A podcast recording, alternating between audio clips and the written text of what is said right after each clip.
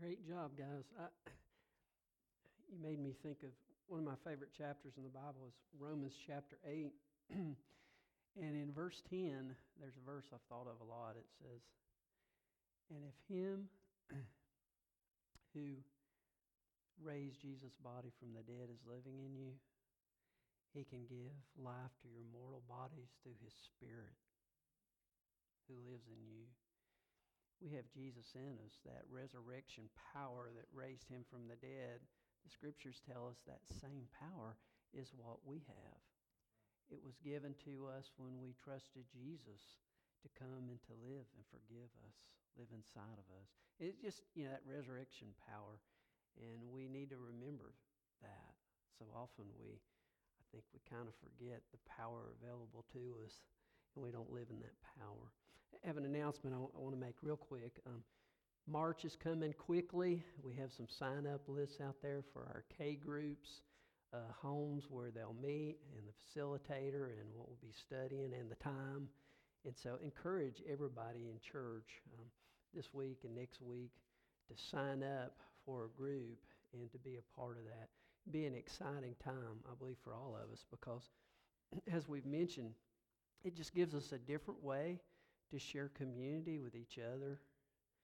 Uh, so often, it seems like when we come to church, we come to get information. Well, you know, how can I live the Christian life? How, how can I be a better Christian? And, and how can I do this better for God? But the purpose of these groups is not just information, but the hope is transformation. That God will allow us to get to know each other and to get to know Him better with hopes that we'll learn to be able to open up to people in our home groups and to be able to be real. Man, sometimes we just come to church and, oh, I want to, you know, here's something that'll really pump me up, you know, today.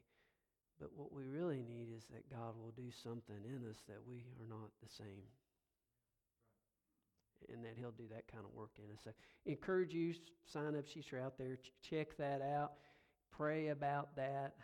Man, I would love to see everybody in the church be a part of one of those groups. I think it'll be a great opportunity for us to get to know each other better and uh, to grow in the grace and knowledge of Christ.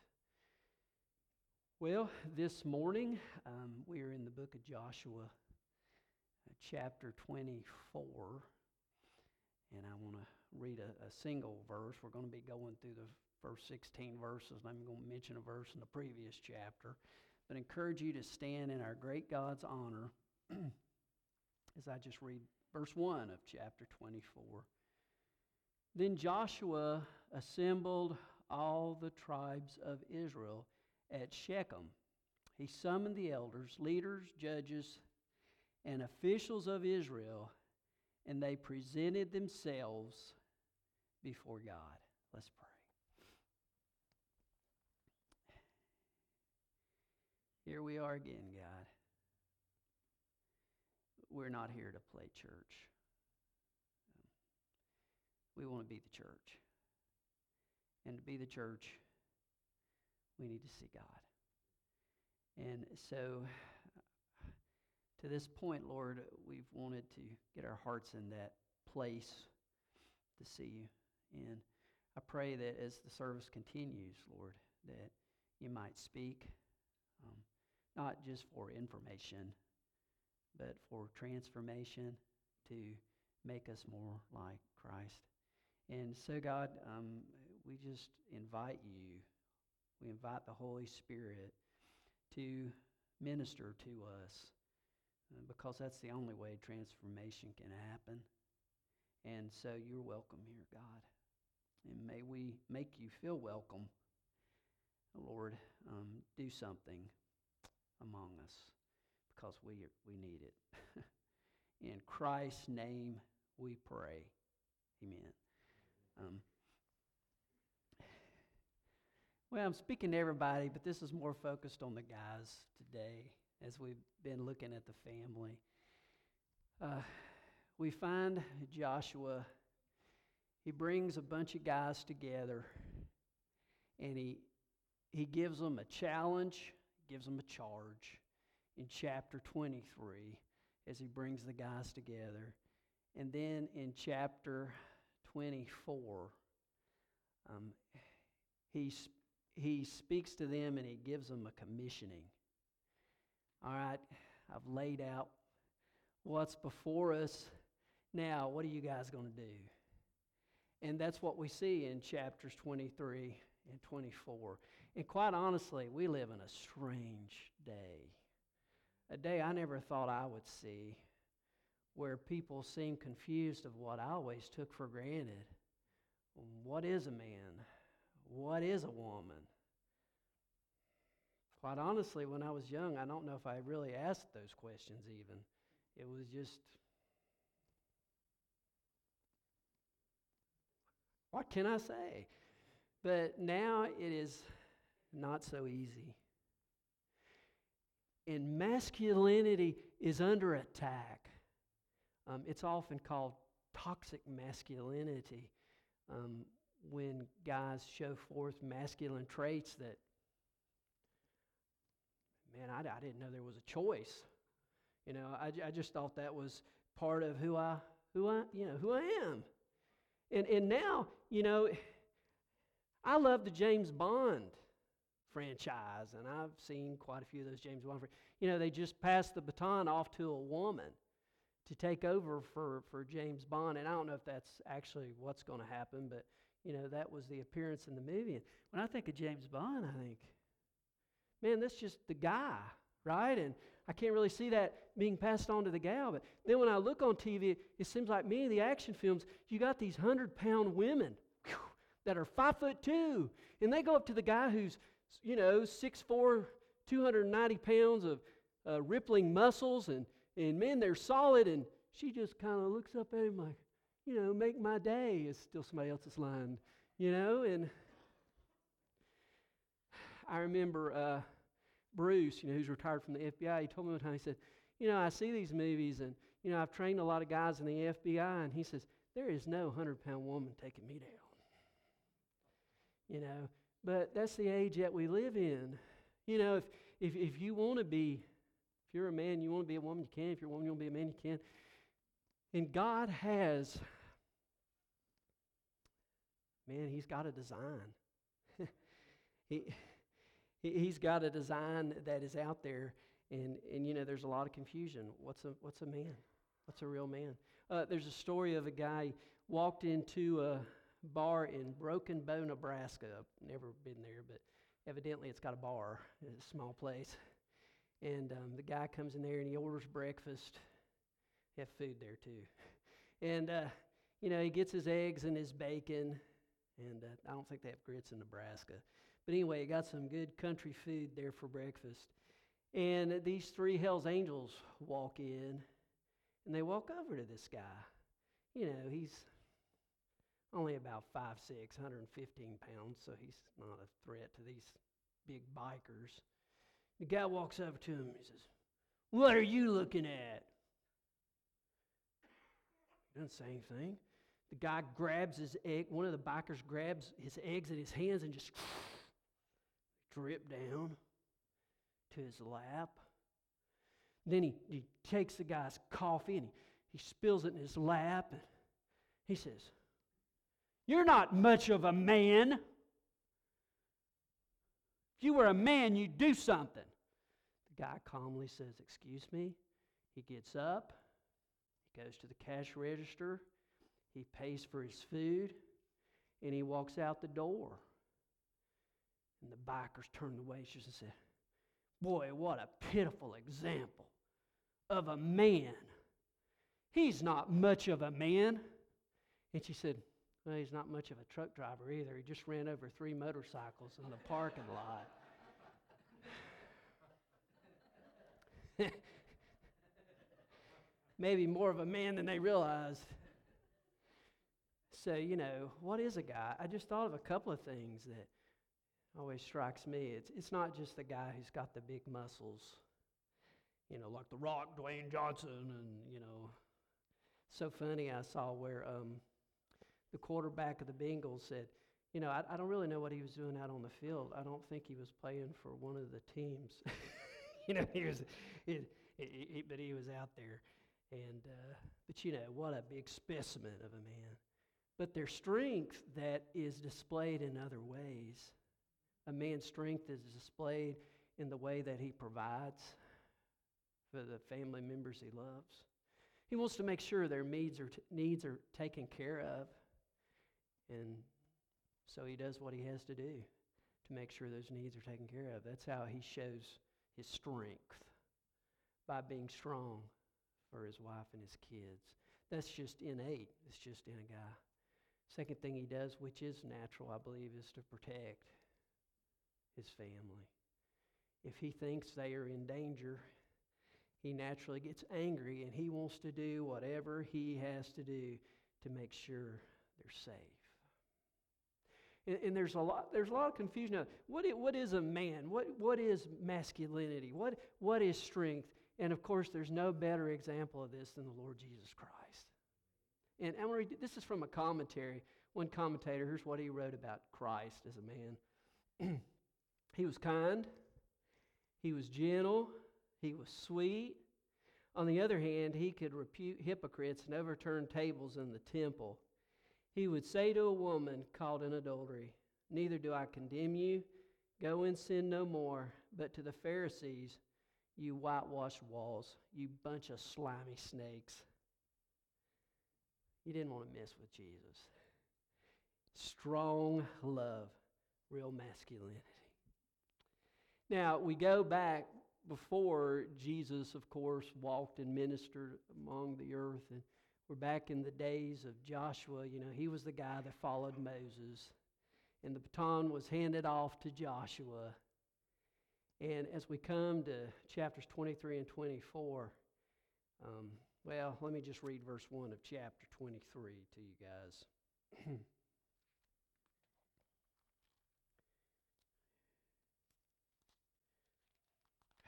I hate it when things don't cooperate.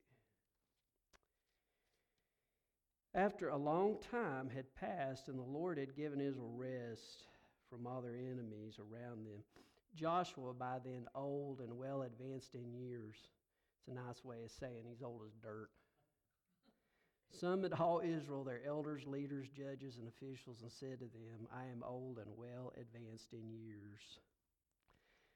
Joshua gathers the guys around and he gives them a charge. He gives them a challenge.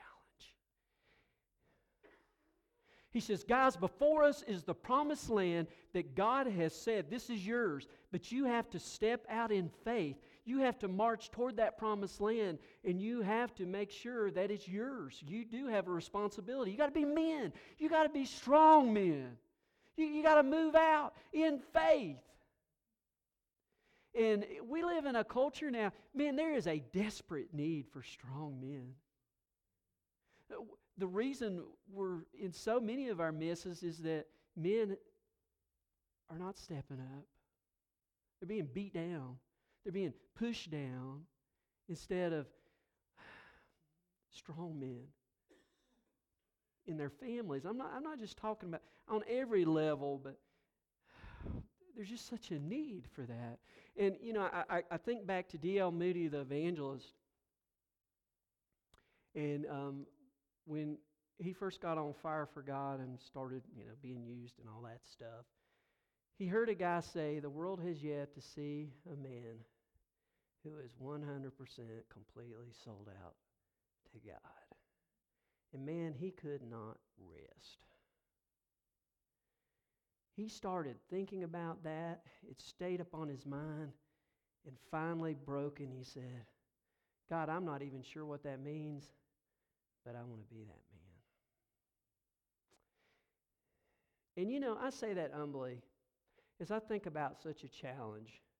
I mean, we come and we hear sermons and we get the information. I'm to be a good husband. I'm to be a good dad.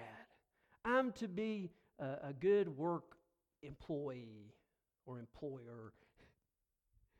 And we don't even know what that means. And certainly none of us are perfect at that.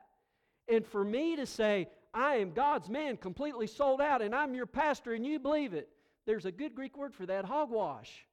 Why? Because I am broken. We are all broken. We are all sinners. And God gives us a challenge. But the truth of the matter is, we are not in heaven yet, which means we're still broken.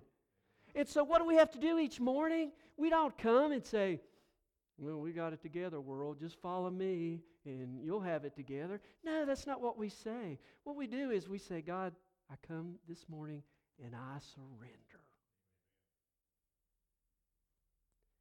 What does it mean to be a strong man? Surrender to God.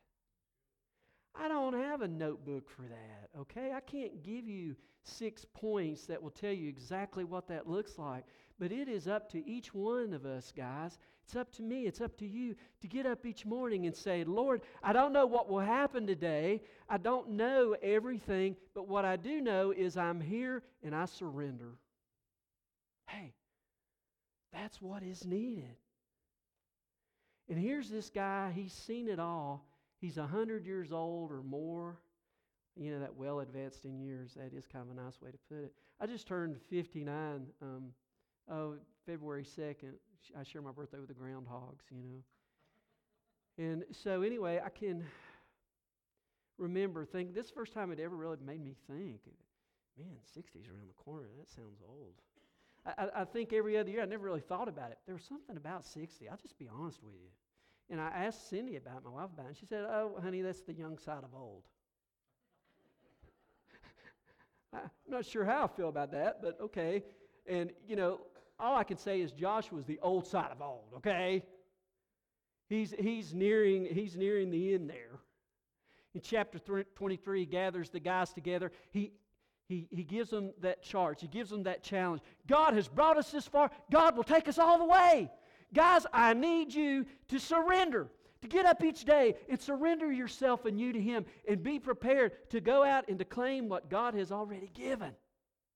Now, what does that involve? Well, as we get in our text in chapter 24, verse 1, the first thing we've got to do is present ourselves to God humbly and honestly. We got to come honest. Uh, look at the verse again. Then Joshua gathered all the tribes of Israel to Shechem and called for the elders of Israel, for their heads, for their judges, for their officers, and they presented themselves before God. In other words, they came ready to be used by God. He said, God, here I am. I want to be commissioned. I want to be your servant. I want to be useful. And that means I don't need to try to hide my sin and I don't need to try to pretend to be somebody that I'm not, but I come before you open, oh God. And it's, it's significant where they meet. They meet at Shechem. That would be like an American um, meeting Gettysburg or in Washington, D.C., or Plymouth Rock, or, you know, someplace that has historical significance to the founding of our country. Well, Shechem was such a place for Israel. It was there that the first covenant God ever made with Abraham happened. It was at Shechem. It was there that the bones of Joseph were transported from Egypt. They were transported to Shechem, the place of his fathers. It was at Shechem that the covenant of God was reaffirmed among God's people in chapter 8 of the book of Joshua. And it was in Shechem where the holy tent was set up and people would come because they wanted to be near the presence of God. What about you? Um, if you're a believer in Christ, you got to. Well, where's your Shechem? My Shechem, uh, one of the places my Shechem was a Christian camp I went to as a teenager.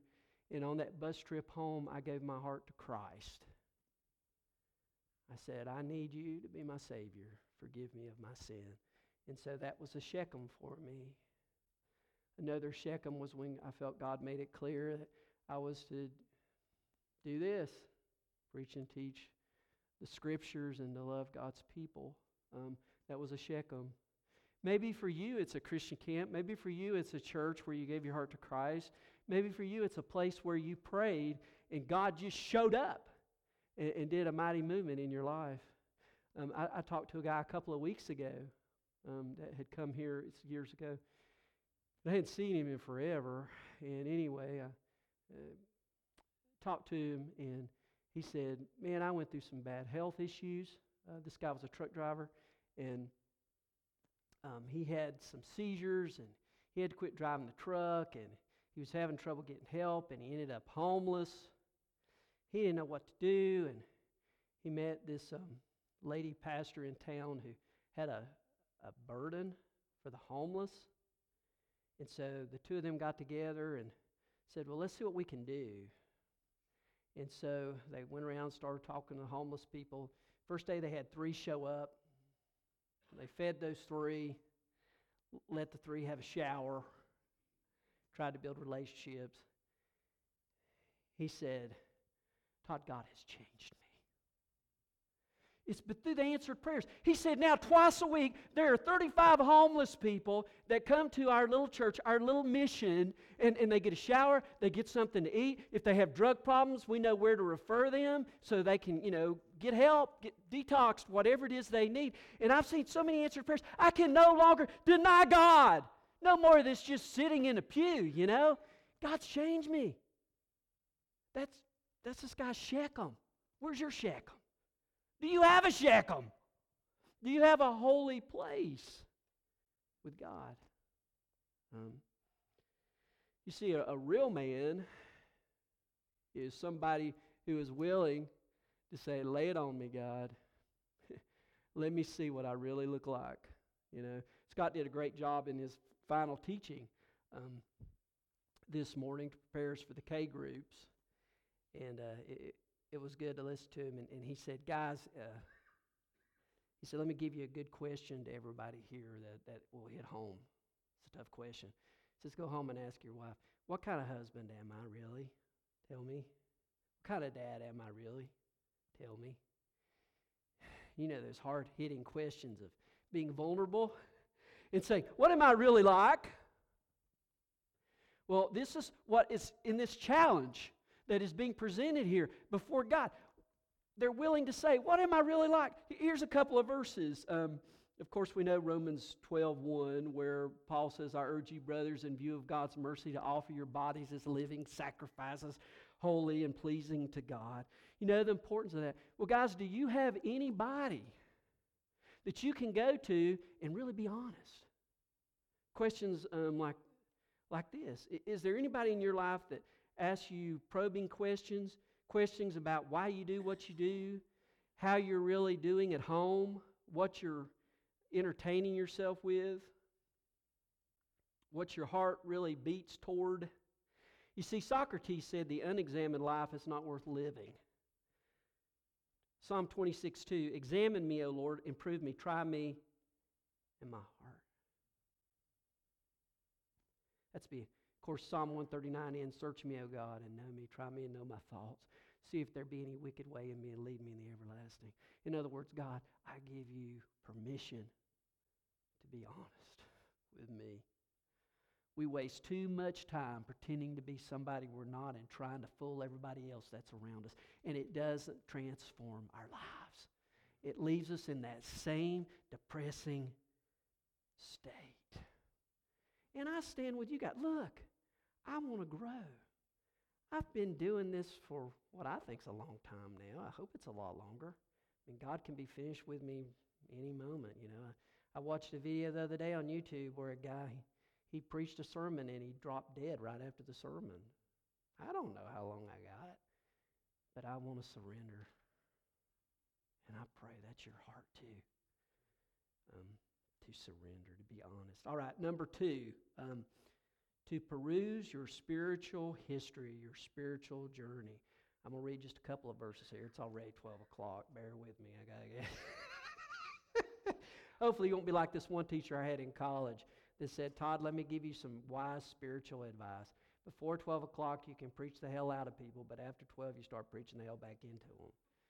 So, you guys have always been gracious with me there, and I haven't had that issue, but uh, I'm just trying to prepare the way in case. No, all right, I'm going to read just a couple of these verses of time's sake here. I won't read them all. Starting at verse 2, it says, Joshua said to all the people, This is what the Lord, the God of Israel, says. Long ago, your ancestors, including Terah, the father of Abraham and Nahor, lived beyond the Euphrates River and worshiped other gods. But I took your father Abraham from the land beyond the Euphrates and led him throughout Canaan and gave him many descendants. Okay, uh, the point is, as he goes down through this, he is reminding the people what God has done for Israel. You know, here he, he, he's reminding them how God had moved and given a promise to Abraham and blessed Abraham. They ended up in Egypt. And of course, we know that God called Joseph, and through you know this amazing work of God, Joseph from a slave to the high in command in Egypt, and the people were saved from starving to death, and God came through. And, and then he goes on and he, he talks about how the uh, Egyptians afflicted them, and, and, and then he says that uh, they were set free. And, and I love this as you come to the end of verse 7. He says, Then you lived in the wilderness for a long time. You know, 40 years, long time. They struggled and they suffered. And then in verse 8, he talks about how they were given victory over a whole army of ites. You know, you guys remember the Perizzites, Canaanites, Hittites, Girgashites, Hivites, Jebusites, and we always say termites, you know, just as a but God enabled victory over all of them. And, and, then he talks about that in verses 12 and 13. I want to just read 13 to you because I think it's, it is important. He says, So I gave you a land on which you did not toil, and cities you did not build. And you live in them and eat from the vineyards and olive groves that you did not plant. So, what's the point here? Guys, we have promises that are given to us that we did not earn. We have a God who died for us. We have a God who allows us to live for Him. We have a God who is faithful when we are not. We have a God who is there for us when we're absent from Him. We have a God who blesses us and we do not deserve it. You got it? And, and that's what he's saying here. He said, You don't deserve this land you're about to go into. You didn't do anything to make this land a choice, wonderful land. God said, Thank me. Because I'm the reason for that. So, what is he doing through all of this text, guys? He is talking about the spiritual journey. He is talking about the faithfulness of God. He is discussing the fact that God has been faithful, that you can trust where you're going when you look back to where you've been and how God has gotten you through it all. That's what he's saying. That's what he's doing in this. As a matter of fact, he uses hindsight to produce insight. He uses hindsight to produce insight.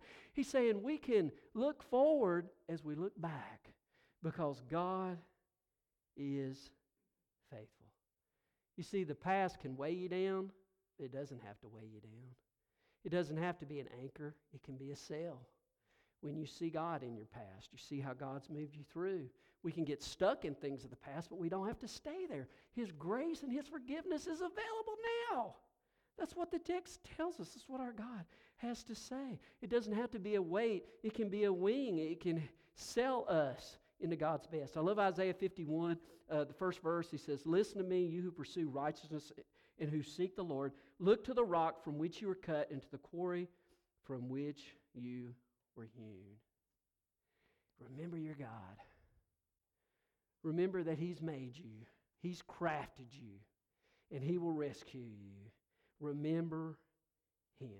Now, I, I say this, I know I'm on borrowed time already, guys, but uh, what does that mean for us? Um, personal testimony.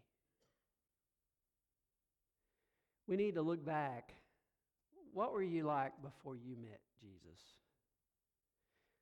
We forget so quickly, and yet we're called to go to a world that doesn't know Jesus. So maybe we need to do some remembering.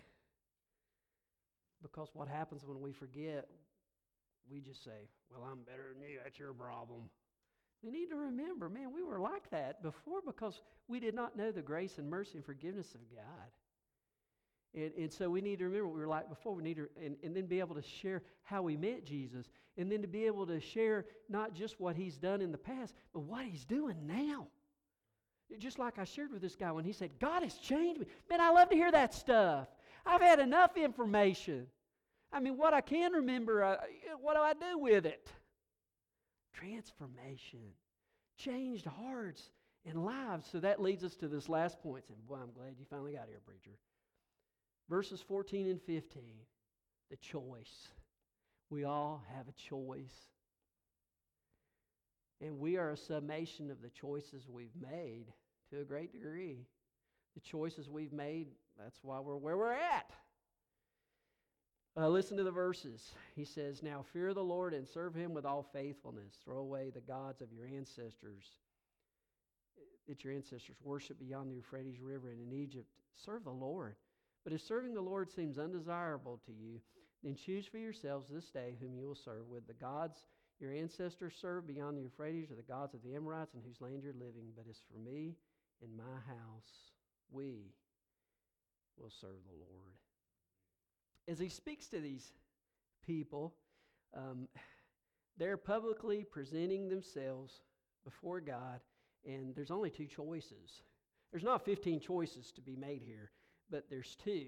And basically, he's, he's, he's told them, man, he's given them this challenge. He says, Look how great our God is. Look what he's done. And look what he's going to do. Consecrate yourselves to him. And basically saying, when we look at the evidence of who God has been in the past, how can we not go forward with the choice to follow him? To obey him, to surrender to him. It's just a logical result. Man, it, you know, it, it's not enough to come and to hear a sermon and to say, well, that was a great sermon. Man, I love that sermon. Or, you know, I might even give it a five or a six out of ten, you know, one of the best ones I've heard lately. So what? What we need is to be like Jesus. So, matter of fact, look how, how, how the text starts here in um, Joshua 24 and in um, Man, I thought this print was plenty big enough, but here I am. he says in the text to, to uh, serve the Lord. And he says, now, serve him.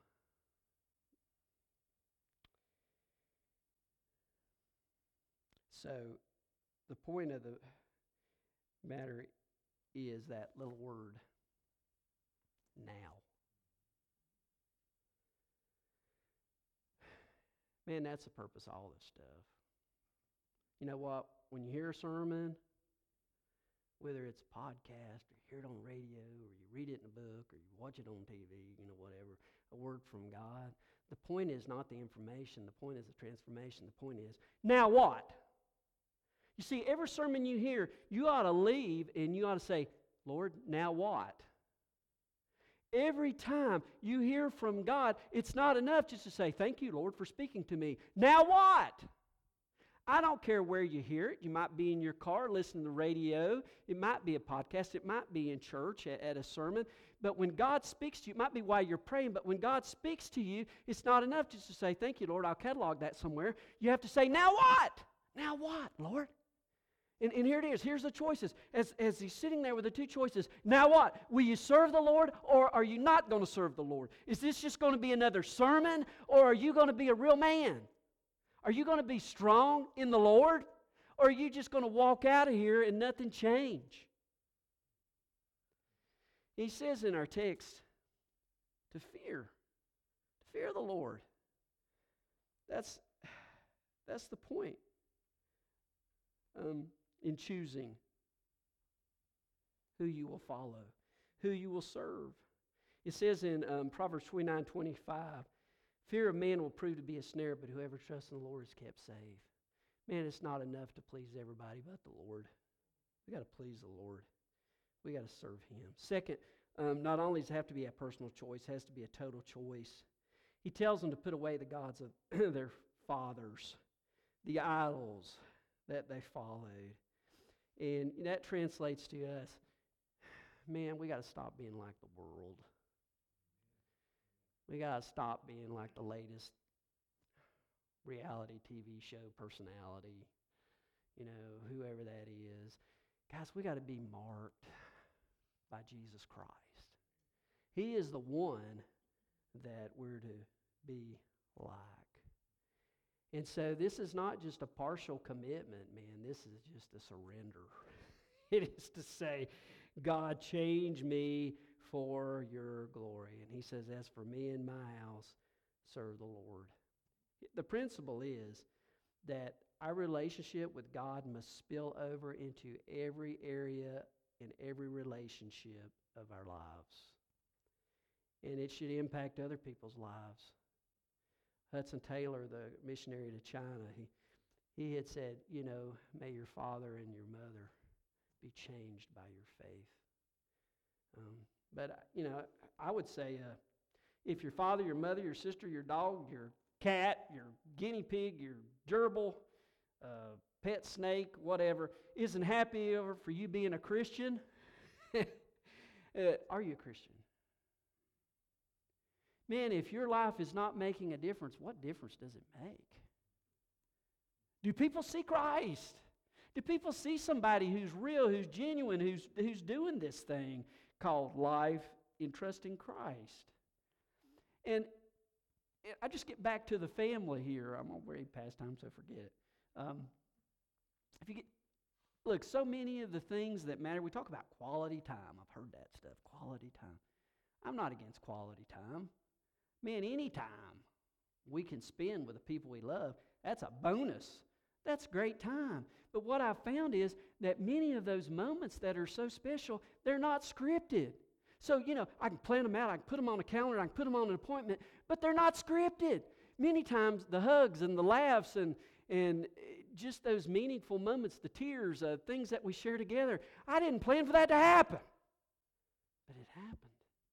Why? Because out of God's mercy, I was there. We need to be there.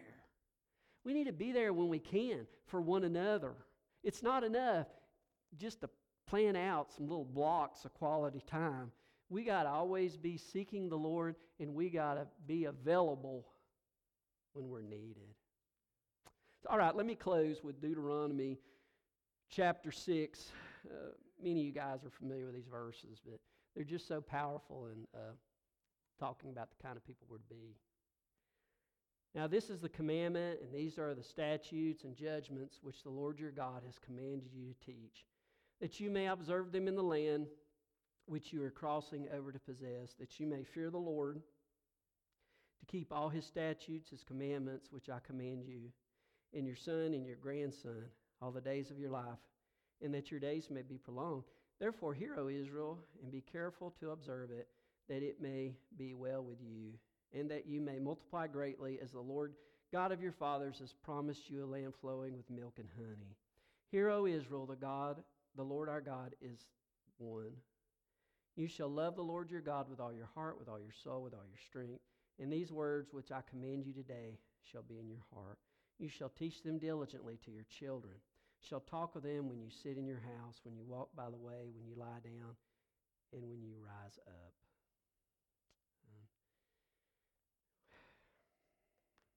We're to surrender. God, I'm not much, but I'm yours uh, You know, when we have a baby dedication, you think the baby has really thought this out? I'm going to be the best Christian I can ever be. Right? No way. Who's really being dedicated? Parents, right? The parents are saying, I'm going to be who you need me to be. I'm going to be there for you. That's still the call still the call. There's people that need us. There's people that need you. Yeah, your family needs you, okay? But not just your, there are people all around you that they need you. Will you dedicate yourself? Will you be honest before God? Remember what He's done. He'll take you ahead. Tomorrow, He'll, he'll take care of you. Just be careful that you don't spend so much time chasing your dreams that you miss his heart. May God line up our dreams in his heart because those are the only dreams that in the end come true. Let's pray. God, I thank you for your word. Thank you for an old guy like Joshua, Lord, who is able to look back and say, God's been good to me, to all of us and we can go forward knowing He's still good. Eh, Father, I, I say that for Kingsway today, um, whether here in person or listening. um, surrender to a God who loves you and wants the best, has given promises that are true and we can rest in and trust in, and a God who not only died but is resurrected and alive. God, empower us to be the people we need to be uh, guys, strong men, and ladies, um, strong in the Lord. Father, that we would all follow. And, and so, God, as, as we take some time to respond with an altar that's open, do your work, Lord. Um, Father, we need you. We're not there, but we know you'll take us by the hand and help us move that direction. Christ's name we pray.